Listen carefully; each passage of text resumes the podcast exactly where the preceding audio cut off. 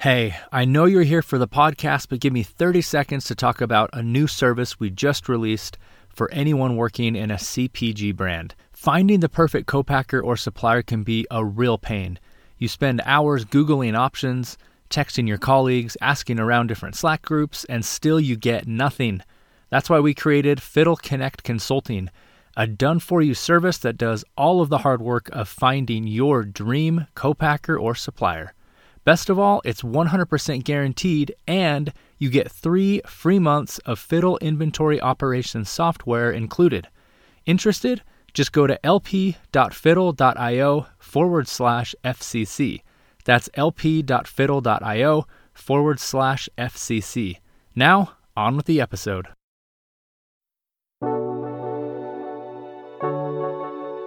Welcome to the Physical Product Movement, a podcast by Fiddle.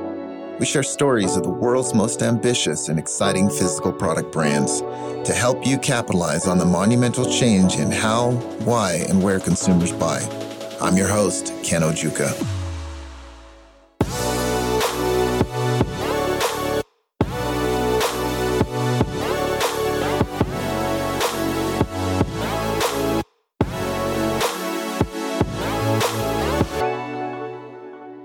In this episode, I talk with Justin Fenchel, CEO and co founder of Beatbox Beverages.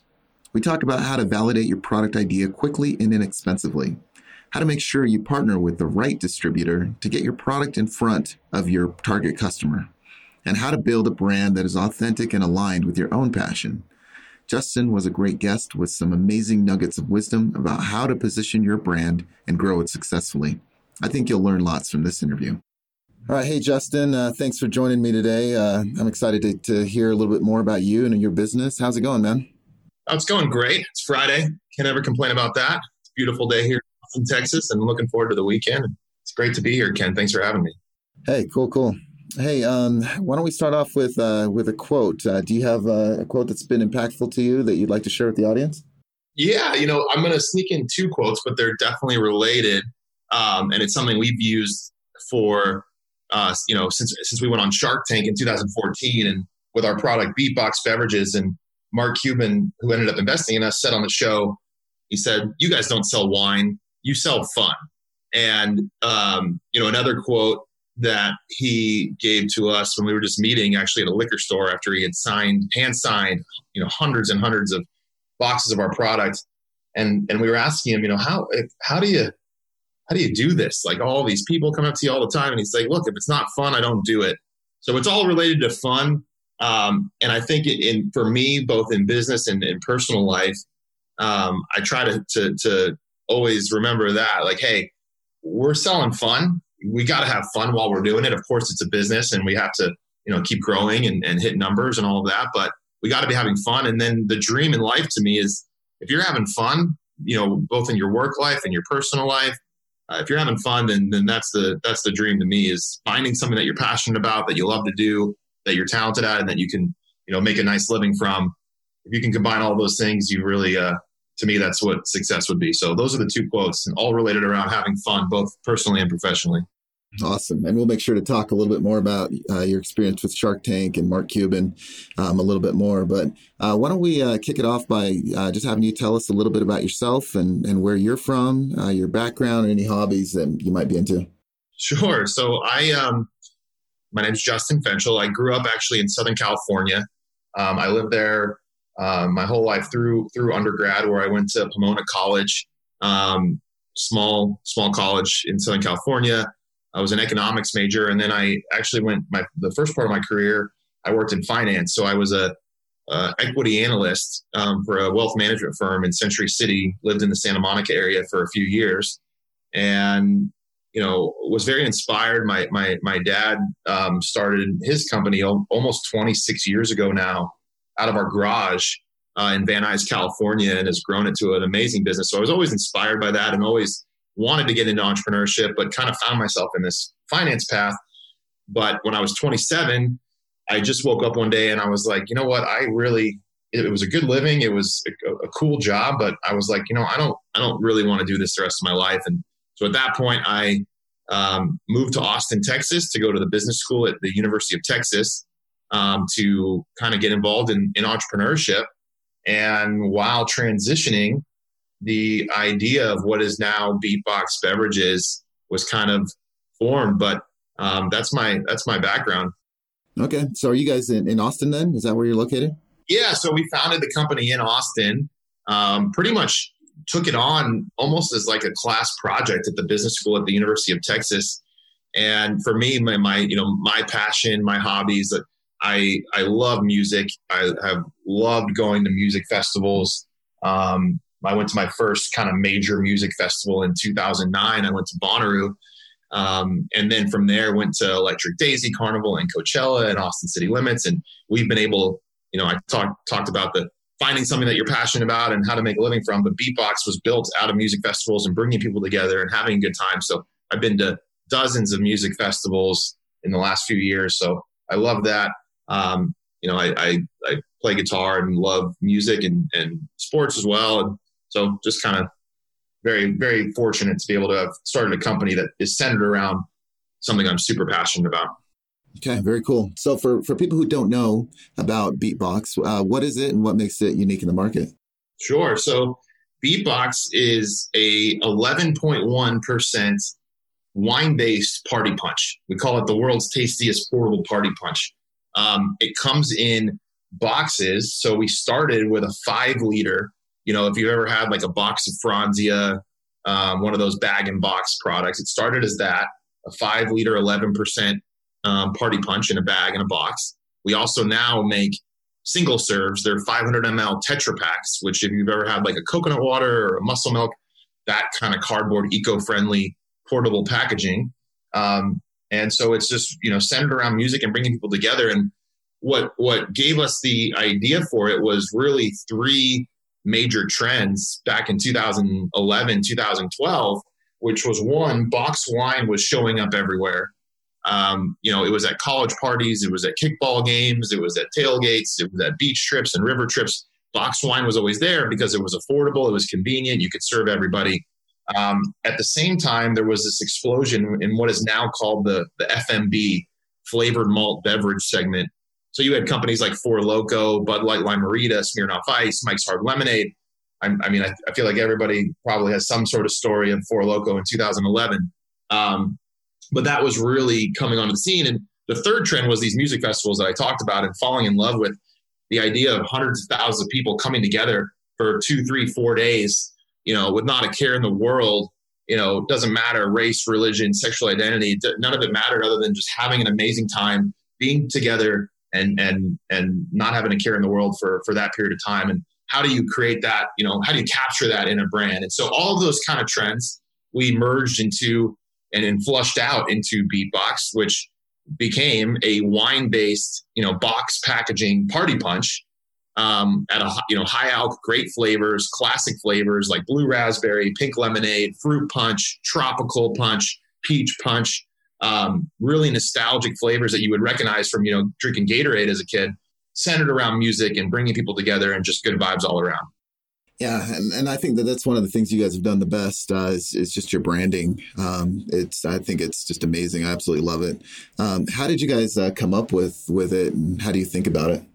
Well, the the first, you know, when we did the five liter box, we one we we wanted to develop, develop it on, on as lean of a budget as possible. I mean the, there was five original co-founders and we all self-funded it for a total of $55000 which you know sounds like a lot of money but in the alcohol space to get a product to market actually built like had a manufacturing little little 800 square foot facility in austin um, to get a product fully you know vetted out you know the marketing research the legal permits the manufacturing buying all the boxes and the bags and getting it to market for $55,000 is almost nothing in the alcohol space. So we did it very lean.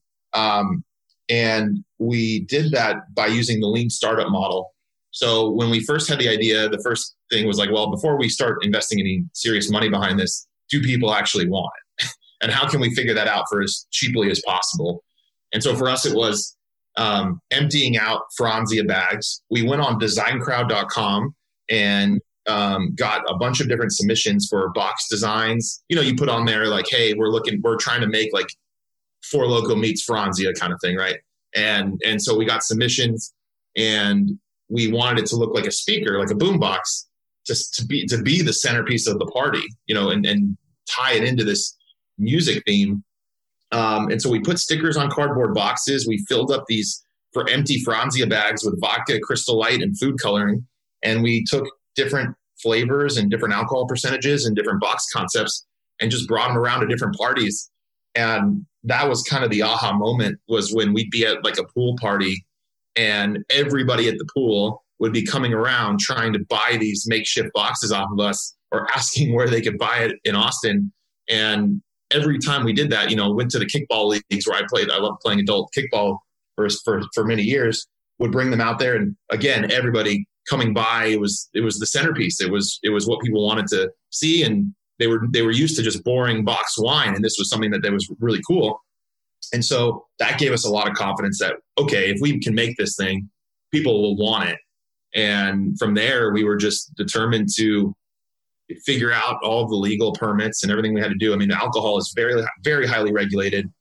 You know, 90% of the things that we wanted to do from the design and from the flavors, we couldn't do just because of the way the regulations are. But we figured it out. We actually had the, the little warehouse. We made it ourselves. We drove it around, self distributing it in Austin, and, and got enough traction to where, okay, someone might want to invest in this because it's not just an idea, it's actually you know a physical product that is in retail that is selling um, and then ultimately we got a big distributor to pick it up and we had outsourced manufacturing in 2014 and so we just kept checking those boxes and that gave us a really kind of viable business that someone might want to invest into scale beyond what we could you know fund ourselves so when, when you guys think about your target customer um, who is that and and it sounds like uh, you were actually the target customer, so it was, it was somebody that looked that looked a lot like you, right? Um, yeah. But, but how do you guys think about this as a company?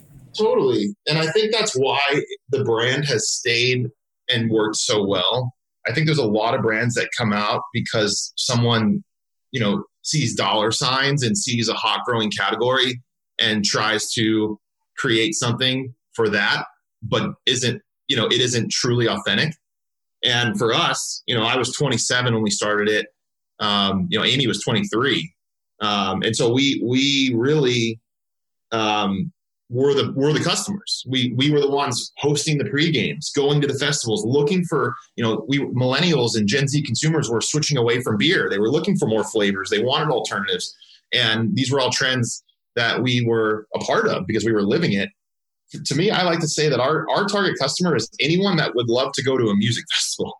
Um, doesn't hmm. matter the the type of music. It's like if you if you get excited about a few days of just letting loose and and enjoy good times with your close friends, you should be able to get excited about our brand. Um, you know, we've done well, you know, in the university areas.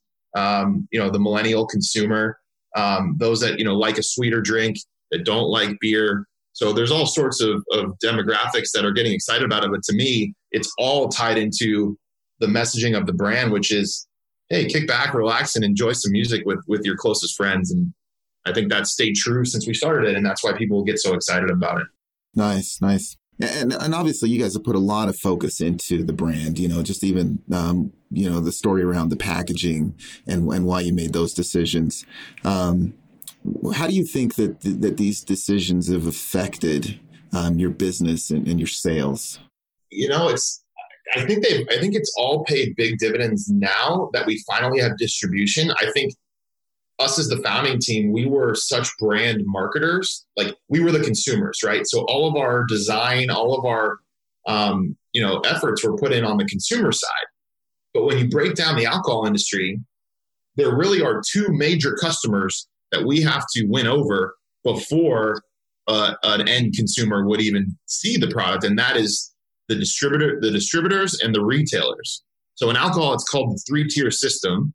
So all the products you see on the shelves, whether it's at a liquor store or a grocery store, they're put on those shelves by a distributor. And we had so we we had all this excitement on the consumer level, but you know, for an example of, of Shark Tank, like we were, it aired to over 10 million people in the US, but we were only in 100 accounts in Texas. And so you had all this kind of pent up demand, but you didn't have the retail presence to support it. But and we would sponsor all these music festivals, but we didn't think about well, do we have any stores in the area?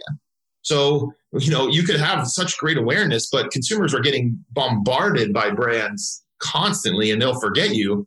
Um, you got to be right away, like as soon as you see it at a festival, that next week you go into your local Circle K and oh wait, that's the product that I had, and that is the you know the, the perfect moment. So we kind of spent the first few years, especially after Shark Tank, so focused on consumer marketing and didn't think about the distribution and retail piece. Then we flipped it and we focused all of our efforts on we need to scale distribution, we need to scale the number of retail accounts.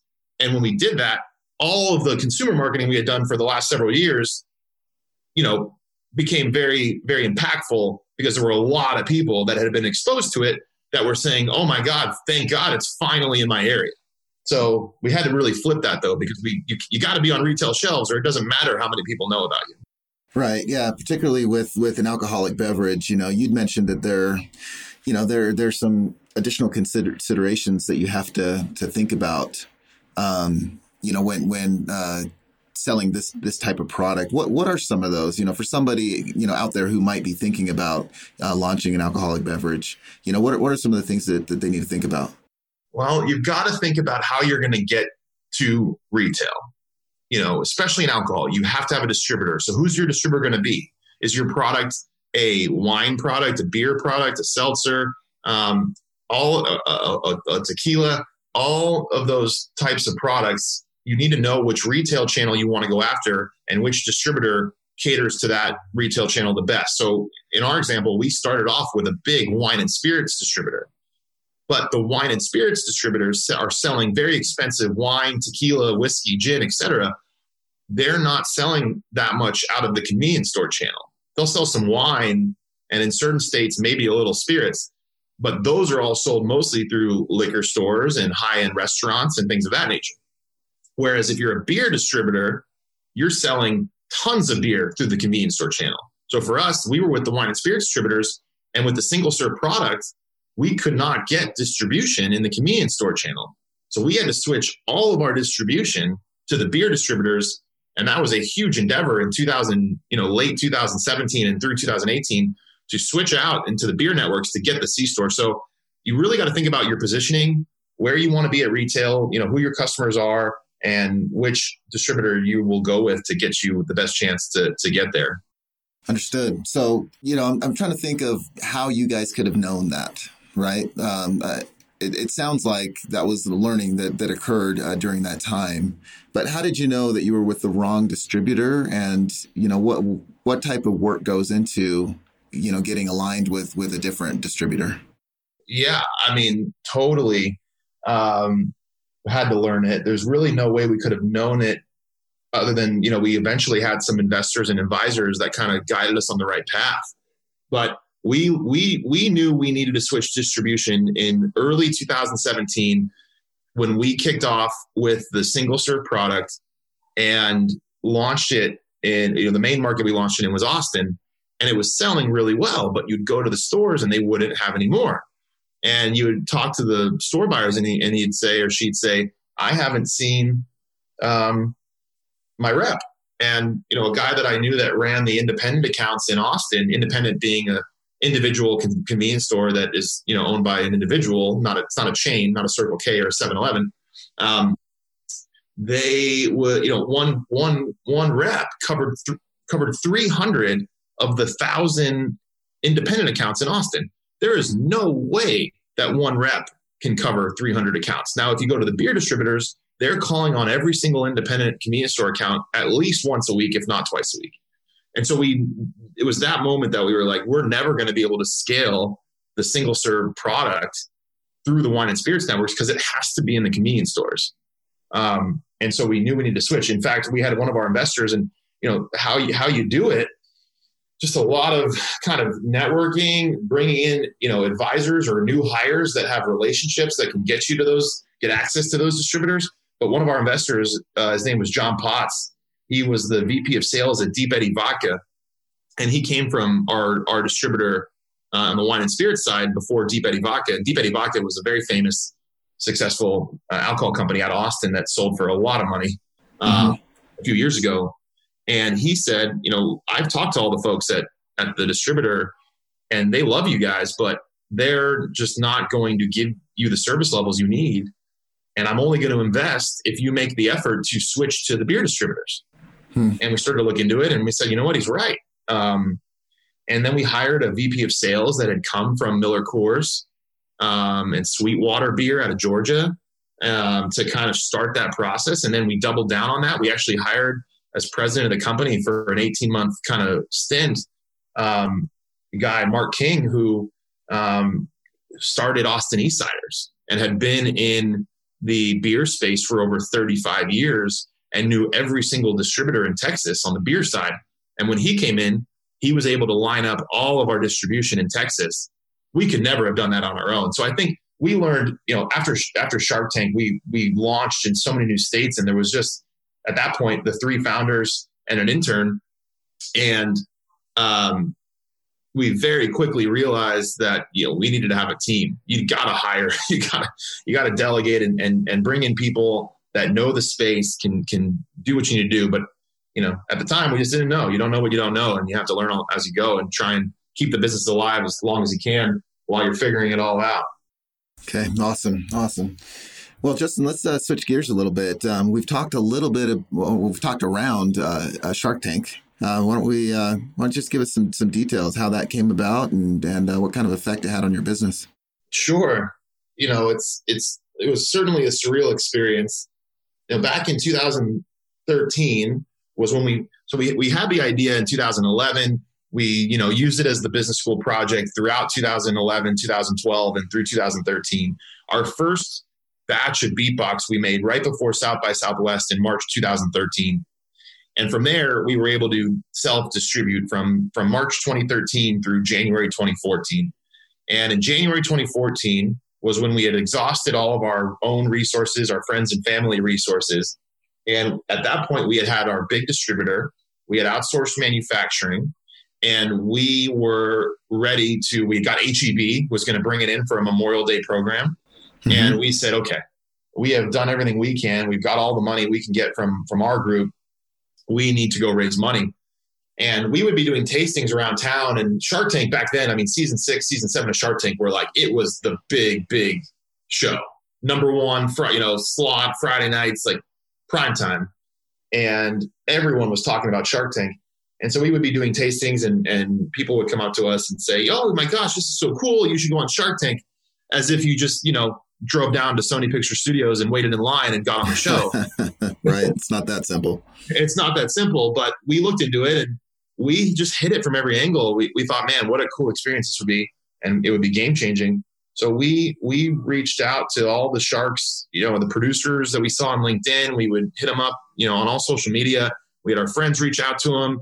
Um, we got to one producer who said, look, I, I think it's cool. I can't guarantee anything. I can only tell you we won't throw your application away. That's all they could tell us um, because they were getting 100,000 applications for 108 spots to, you know, right. to, to, air. So, yeah. but, but that was, you know, to hustle like that and get a producer to say that is a big deal. And then they were looking at the same time, they actually were going to different cities to look for companies and they happened to be coming to Austin during, during, uh, to looking for University of Texas businesses in February, um, right before South by Southwest. And this was in 2014. And so we went, waited in line for a couple hours and auditioned and you know, it said, "Oh yeah, we you know we knew this producer who, who, we talked to, and they loved our 30 second pitch." And you know, lo and behold, two weeks later, we got a call that said, "You made it to the next round." And all that means is they cut it from about 100,000 companies to about a couple thousand. So, you know, you still got a ways to go, but big step. Yeah, and yeah, no doubt. You get assigned to a production to two producers and you have conversations with them each week, updating them on the business, you know, going over your your Shark Tank pitch if you're to do it. And each week they tell you, you know, you know, we, we love what you're doing and and we we are going to chat next week. And but if they don't, they'll tell you if, if we if you don't hear from us, we've we we made the decision to not move forward. So you're like, okay, great, nervous every week. Are mm-hmm. we going to get another call? Are we going to have an update? And meanwhile, like you, we're still needing to raise money. because we have to produce inventory for HEB and we have to run our business. So the whole time you don't know if you're going to actually make it, but you have to go under the assumption that you are because you have to prepare as such and you can't like screw up a Shark Tank deal by raising money before that. So we just had to keep stretching it out, stretching it out. Um, and we were reading all the books from the Sharks, and we had a good feeling. We were just like the way the producers were talking to us. We just kind of felt like our product was super unique. It was very millennial driven, which is the the type of, of you know viewer they wanted to attract. And they couldn't have liquor on the show, but they could have wine. And so we were like a wine fun product. Um, and so we just felt kind of good about it. And then I think it was in in May, about about a month before the filming, where they said, you know, we're going to fly you out to LA. So then it was like, okay, that's that's a great sign. They actually fly out about 150 to 200 companies because even after you film or do your your you know dress rehearsal, um, and nothing's recorded, like nothing nothing's record scripted, but they they just have you kind of do your pitch in front of all the producers, and they're cutting people then that they think might not be good for TV. So but we got out there and, and we we ended up you know they put you in a hotel and it's very you can't you know there's all these they filmed the entire season in two weeks one in june one in september. And so we were just kind of uh you know going through it. It feels like a dream and on monday so we did our little first pitch on friday to all the producers on sunday they call us and say congratulations you're going to actually film for the sharks so that was exciting and then on monday we came out to the trailer we were in there for a few hours just kind of waiting and then, of course, like after you've been waiting for a few hours, they rush you to the to the set. Um, and we were in there for probably an hour, maybe an hour and a half. We don't. I mean, who knows? And they they they edited down to the you know the the ten minute pitch you see on on TV. But you know, we were very over prepared. We had we prepared like crazy. I mean, even filming ourselves answering questions to see not only how we answer them, but how we looked while we answered them we had our friends grill us as sharks, our professors from the business school grill us as sharks, and some of our advisors. So we were very prepared and we knew our business, knew our numbers, knew how we were going to scale it. And they actually all ended up making offers, uh, which was amazing. Barbara kicked it off, and then it, uh, Mr. Wonderful made an offer, and then Mark made an offer. And we kind of we assigned different values to all the sharks the night before okay, you know, they all would add value to the business, but in different ways. You know, Mr. Wonderful is in the wine business, so he obviously can understand the distribution. But when Mark when Mark said, you know, you guys don't sell wine, you sell fun. You know, you can just see that moment of of all of us being like, okay, great, like he gets it. We wanted him to begin with, and he offered six hundred thousand. We came in asking for two hundred thousand for ten percent, and Barbara offered 400,000 for 20%. Mr. Wonderful said he was worth twice as much as Barbara because he had the wine experience. So he offered 200,000 for 20%, cutting her value in half. And Mark was quiet the whole time, but eventually they all turned to Mark and said, What do you think? And Mark said, Look, I love what you're doing. You don't sell wine, you sell fun. I'm going to offer you 600K for a third of the business, but you got to tell me what you want to do. And we were so, we were like, Oh my gosh, this moment's happening. And we kind of knew that Mark wanted larger percentages of the business from all the shows we watched. I mean, he had said before, you know, I don't get out of bed for 10% of a company. So we knew he was going to want more equity. We also knew he was the only billionaire up there that if he really wanted something, he's not going to lose a deal because of, of a little extra money. And so in that kind of moment, finally responded back to him and said, look, we didn't think we were going to give a third of the business. And he said, well, just counter, tell me what you want. And right away just said, would you do a million for a third? taking his offer up from 600K. And I mean, I'm telling you, less than a second, he looked down at the paper and goes, Yep. We were like, What? so that was that. Um, he came upstate. Nice. He shook our hands. He said, Don't don't take those boxes. Those are mine. And uh, he said, Let's party. and you know, right away after afterwards, they put you back in the trailer and they actually the, they ABC sends out a psychologist. They send out a therapist. And because you know for good for better or worse a lot of people they're you know it's their entire lives and they sometimes get crushed on there and it can be really traumatizing. So they they the, the therapist came to our trailer and was like you know i heard it went well in there but are you guys okay? And we were like oh yeah. We're, okay. we're, nice. we're, we're, more than okay. And and then we it, from there it was about two months of due diligence and his mark's team looking over all the numbers and because all it is on the show all they know is your name and they know your company name and it's just a handshake agreement. So a lot of times those deals don't close because founders get very nervous. They make up numbers. They say their margins are, not what they are, and and so it, it a lot of those deals don't end up actually closing.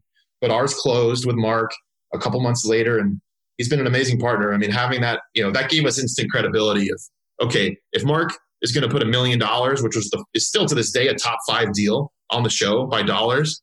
Um, if Mark's going to do that, then we should be taking a look at this, whether I'm a distributor, I'm a retailer, you know, or a consumer. So it definitely um, gave us huge credibility as founders and, and that our product was something that was going to, you know, potentially be really successful.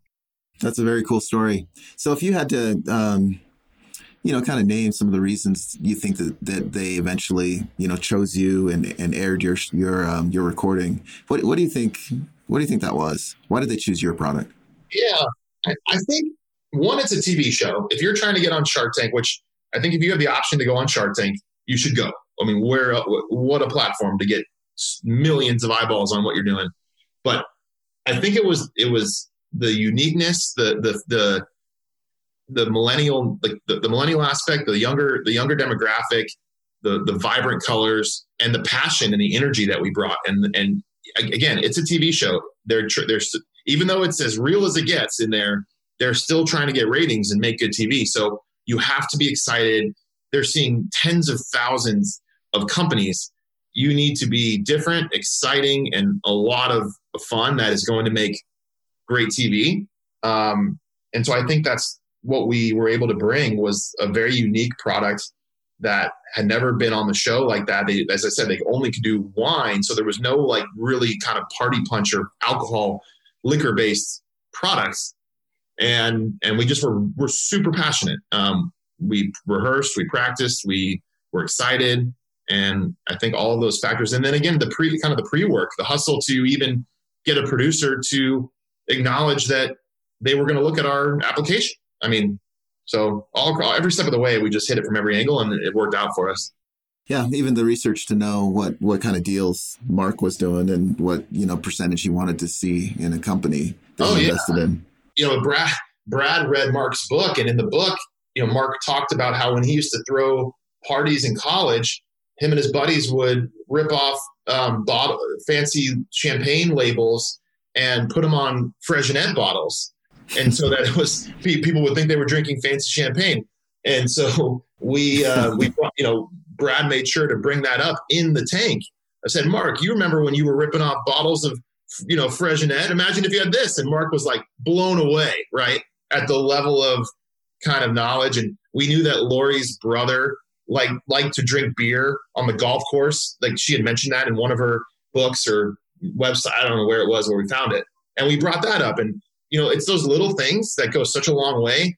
Um, whether and that goes for anything. If you're if you're meeting a potential new client or a business partner or a, an investor, doing that extra step of research and we've done that, you know, every step of the way of knowing, you know, even a little thing like where do they go to where do they go to, to, to college or or what do they, you know, what do they put on their, you know, LinkedIn of, of hobbies or things that you can just kind of casually throw into the conversations and get people talking about themselves.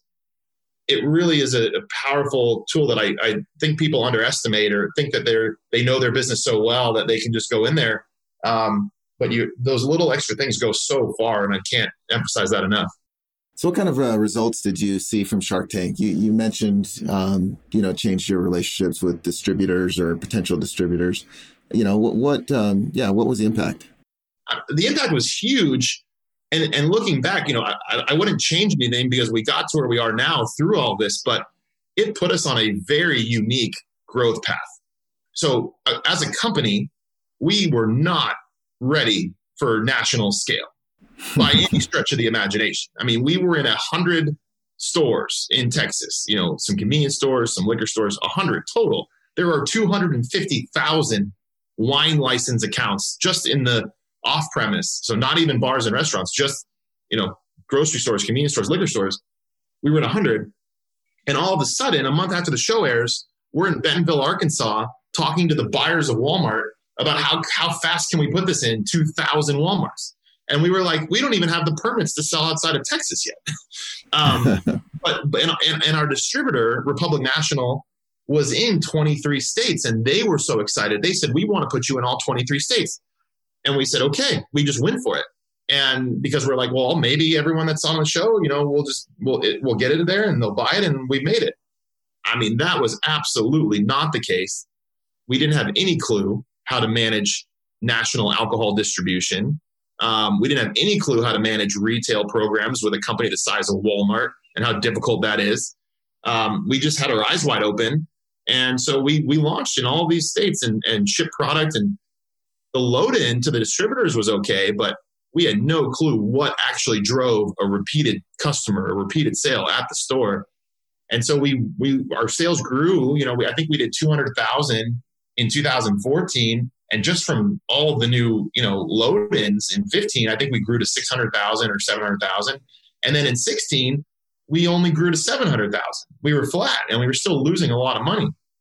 And so we really were like, oh my gosh, we have such a great brand, we have such a great story, but we can't. We're not. In the, we're not in the business to grow 10 percent a year. We need to be doubling and that's when we spent a lot of time in you know through 2016 developing the single serve and and and launching that and hiring we raised we've raised another 10 million dollars since shark tank in fact we're still raising we actually are raising um, uh, on on a crowdfunding for equity platform on WeFunder, which has been really cool to see. We have over 1,100 individual investors on that, but we've raised over 10 million since the show to kind of figure out the right model um, we had to hire a team. We had to switch distribution.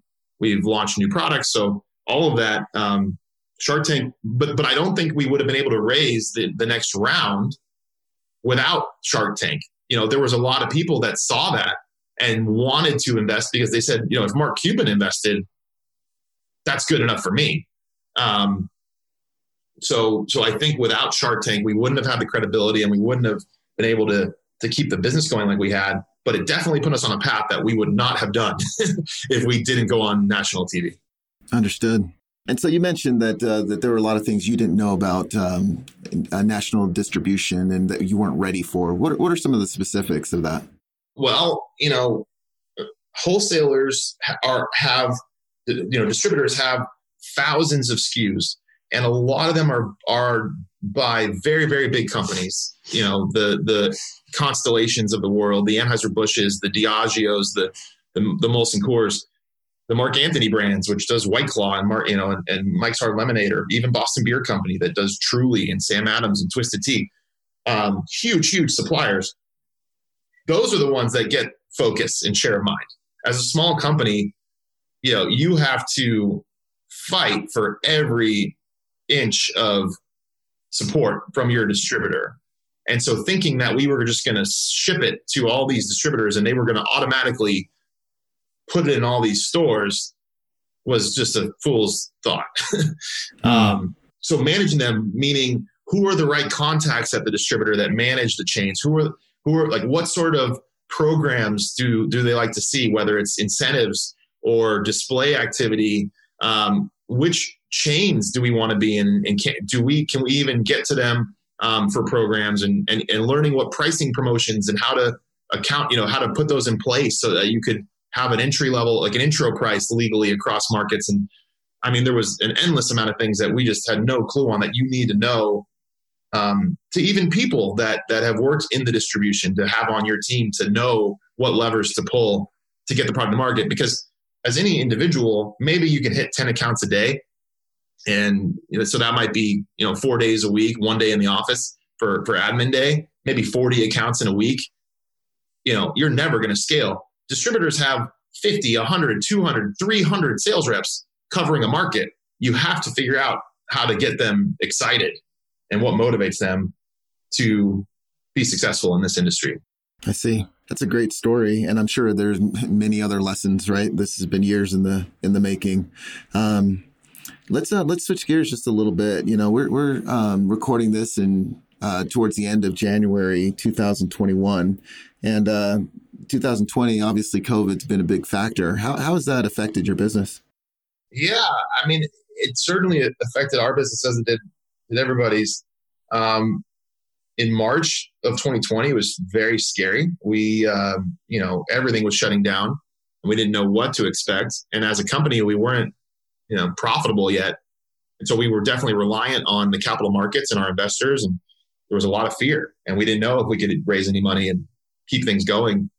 Um, fortunately, as an alcohol company that doesn't sell at all really in bars and restaurants, all of that money that was being spent in in bars and restaurants was being moved towards convenience stores and grocery stores and liquor stores. It wasn't that you know there was all those stories that people are drinking so much more. Um, by the numbers, actually, they weren't drinking. It wasn't that total dollars of alcohol was that much more. It was just that all of it was being spent in just a few areas. So it's like the shelves were getting, you know, annihilated because so many people were buying large pack volume alcohol out of the grocery stores and liquor stores. But for us, that played right into where we were sold. And so right. in, in May and June and July, we saw a huge increase in um, our rate of sale. And it was partially because we launched some new markets, but a lot of it was just that our product was working so perfectly for the only thing you could do, which was be at home or go to the park, you know, or be outdoors at the beach. And our product as a cardboard kind of resealable container is perfect for that. The one area where we had to really pivot was our marketing strategy, which had predominantly been major music festival sponsorships. And we had mm-hmm. to pivot all digital very, very quickly. And we did, I think we, you know, our marketing team did a phenomenal job and the number of impressions in store locator visits like we threw our own virtual house party with some of our influencer investors um, we did a whole beat boring campaign you know saying look fun isn't canceled. You know maybe you can't go to the festival but fun isn't canceled. And how you know send us your submissions of ways that you're having fun with beatbox you know at home with your you know social bubble or your your your, your friends. And that really resonated. And we align like Rolling Loud is one of our biggest music festival partners. They have like a, a sweet like a NCAA you know March Madness bracket of the 64 best moments at Rolling Loud, and we spot like we were the sponsor of that. So you know lots of impressions and and on social media. I mean everybody was just on their phones for like two months straight. Um, and so that was really powerful. And you know we've still done a great job with digital and influencer marketing. And the funny enough, like even without the music festivals, the number of people that were visiting our store locator throughout the summer and into the fall of 2020 went from about maybe a thousand unique people a week to seven, eight thousand people a week were were looking for our product, and we were able to really scale distribution through that. So the silver lining in what was an absolutely crazy year was that our business, fortunately, was able to not only survive but really thrive. And um, the numbers will be even better this year as we continue to expand in new markets and get more marketing and more awareness. And it's just it's just working. So it's been a lot of fun. Nice. Nice all right so what's next uh, for for beatbox? Um, do you have any other products in the pipeline? Um, you know what are you excited about? Yeah well for beatbox you know we have quite a few. We're, well, we're launching five new states um, and puerto rico here in the next few months. We're launching pennsylvania new jersey um, colorado montana and several more markets in Wisconsin and Missouri. Um, we're also launching, so the product itself is 11%, 11.1% alcohol. Um, it's low sugar, only eight grams of sugar per serving. It's gluten free, but we are launching a 6% version that is zero sugar and natural flavors, natural ingredients. So that's coming out in March or April. Um, and we think that's going to be really, really cool to kind of broaden the, the demographic and, and kind of take a lot of that better for you um, segment that is looking for more flavor. You're seeing a lot of the big soda companies, you know, Mountain Dew is just coming out with a zero sugar, um, but very full flavor, you know, Mountain Dew flavor. So I think that's where the, the, the puck is kind of going. So we'll be doing that. And then we actually, because of the success of Beatbox in 2019, um, we pivoted to, uh, to name our company Future Proof Brands and launched a couple other products underneath that umbrella. I mean, Beatbox is still you know 99% of the revenue, but we did incubate um, a hard seltzer and a canned wine, trying to you know capture some of the the trends and leveraging our our, dist- our distributors that were looking for more alternatives to beer. Um, but of course, trying to launch a brand new brand in 2020 was not just not going to happen. So um, we just kept the focus on beatbox and because it's doing so well it continues to be the focus but we are positioned you know we we have about 220 distributors across 34 states now they're looking for innovative products and future proof brands as a disruptor in the millennial and Gen Z alcohol space, whether it could be partnering with, um, you know, other alcohol brands that need distribution or creating our own. We're in a really good position for the future. Nice. Well, um, let's uh, let's get to the the the quick fire round. Um, I'll just ask you a question. You just tell me the first answer that comes to mind. Are you ready? Okay, let's do it. uh, name one tool or resource that you rely on uh, to run your business. Slack. We we our whole team on Slack. We, we, as a you know we've been working remotely since day one. Um, the ability, like how powerful Slack is to be able to keep everyone connected, to share files, and the amount of emails it cuts down on. Game changing tool for a virtual company. Uh, what is one book that has uh, helped you the most in your journey? Oh man, there's so many, but I loved Shoe Dog, Phil Knight's book. I mean, you know, you think about a company like Nike and you know, when they even when they were doing 40, 50 million in revenue when they were just getting going, he thought he was going to go out of business. And it's just like the stories for a company as big as Nike that they went through. Um, it's really cool story. So I'd recommend that one. That was pretty inspiring, especially as an entrepreneur. You have your own business. There's going, you're going to have like four to five near death experiences. It doesn't matter what your business is, um, where you have to fight through it. And so I think that story is pretty inspiring to give you some hope that keep going if you believe in your vision. And what is uh, one piece of advice that you'd give to your 21 year old self? Oh, man, to my 21 year old self, I think it's just yeah, don't don't quit. You know, if you have a if you if you have a, a product that you believe in that you that you've seen delights customers, just never never stop pushing forward and, and keeping it going. I mean, it's advice I would give to any anyone starting a business is once you've validated it. I mean, for me, I guess 21 year old self, we started the company at 27. I really don't have any. I've had such a fortunate life that I I, I don't know, but um, that would probably be it. Is just keep keep going even when it's hard. All right, and last, um, who's who's one person in the world uh, that you would love to take to lunch? It's such a tough one. My dad's definitely my hero and inspiration, but we go to lunch pretty often. Um, hey, that works. that works. Go to lunch with dad. Yeah, why not? I mean, I think it would be cool to go to lunch with like Obama or uh, like Warren Buffett. You know, um, I just from my equity career to to hear, you know, Warren Buffett stories. I'm super lucky. I've you know been able to have lunch with someone like a Mark Cuban um, and some of these you know, people. But yeah, I'd rather just get lunch again with my dad. Okay, awesome. Well, um, as we wrap up here, um, just wanted to ask uh, you if you had any advice uh, that you'd give to somebody that's that's grinding it out in the physical product space. Yeah, I mean, it's definitely read read books. You know, if you these are these are folks that are taking the time to um, share a wealth of knowledge that takes a long time to acquire. You know, think about all of the things that we had to learn just in this one industry if you can just get a few tidbits out of a book that stick with you, just read, read more. Um, I would say the definitely, you know, we, we went, we went over it, but once your idea is validated and you truly believe in it and you were passionate about it, just keep going. Um, and then I also think like everyone's situation is different.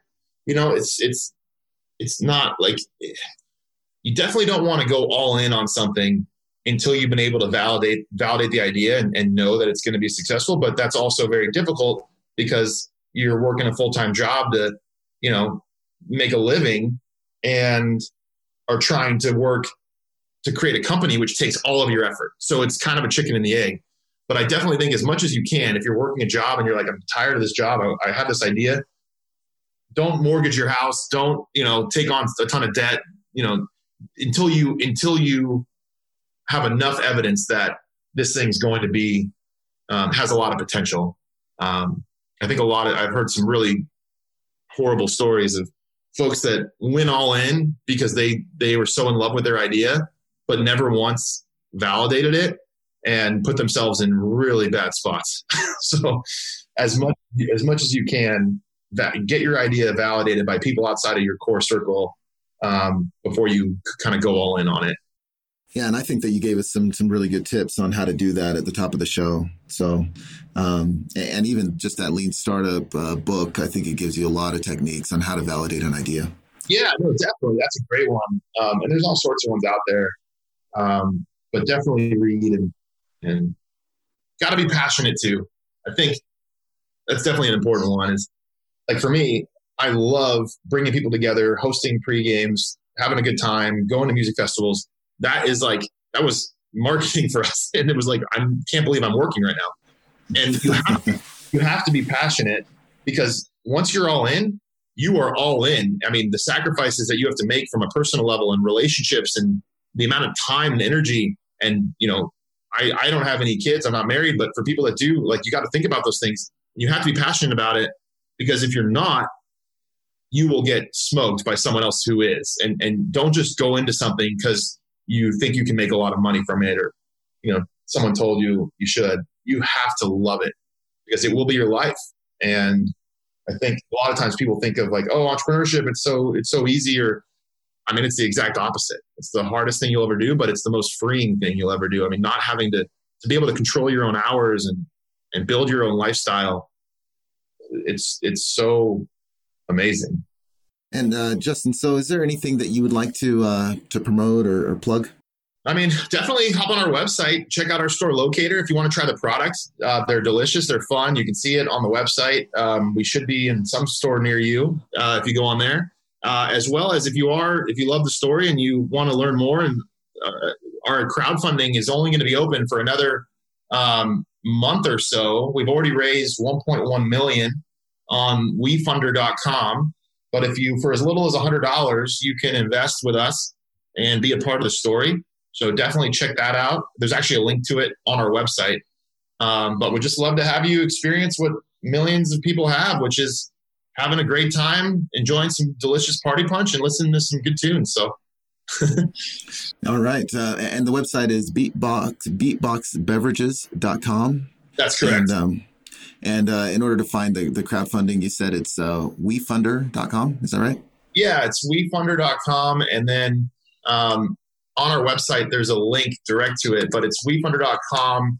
And then there's for the it's uh, forward slash future for future dot proof dot brands dot llc. So wefunder.com slash future dot proof dot brands dot llc.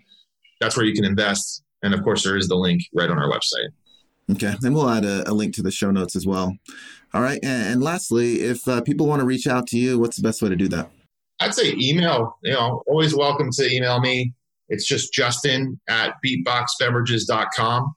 Um, you know, always down to help, time permitting, uh, anybody that I can. And um, there were so many people that were so helpful to to to us as we were growing. Definitely want to return the favor. So feel free to email. Just mention that you heard it on the the show, and we can definitely connect.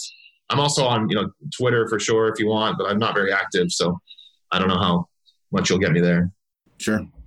All right. Well, Justin, I appreciate you taking the time uh, to talk today. It's a great conversation. I think lots of lessons learned. Um, and, and I think that this is just great advice for, for people in, in this industry and people thinking about getting into this industry. Um, anyway, I, I appreciate it. Best of luck with everything. Take care. Yeah. Thank you so much. This is great. Really appreciate it. All right, man. See ya. Bye. The Physical Product Movement Podcast is brought to you by Fiddle. To find out more about Fiddle and how our industry leading inventory ops platform is giving modern brands and manufacturers full visibility into their inventory and operations, visit fiddle.io. And then make sure to search for physical product movement in Apple Podcasts, Spotify, Google Podcasts, or anywhere else podcasts are found. Make sure to click subscribe so you don't miss any future episodes. On behalf of the team here at Fiddle, Thanks for listening.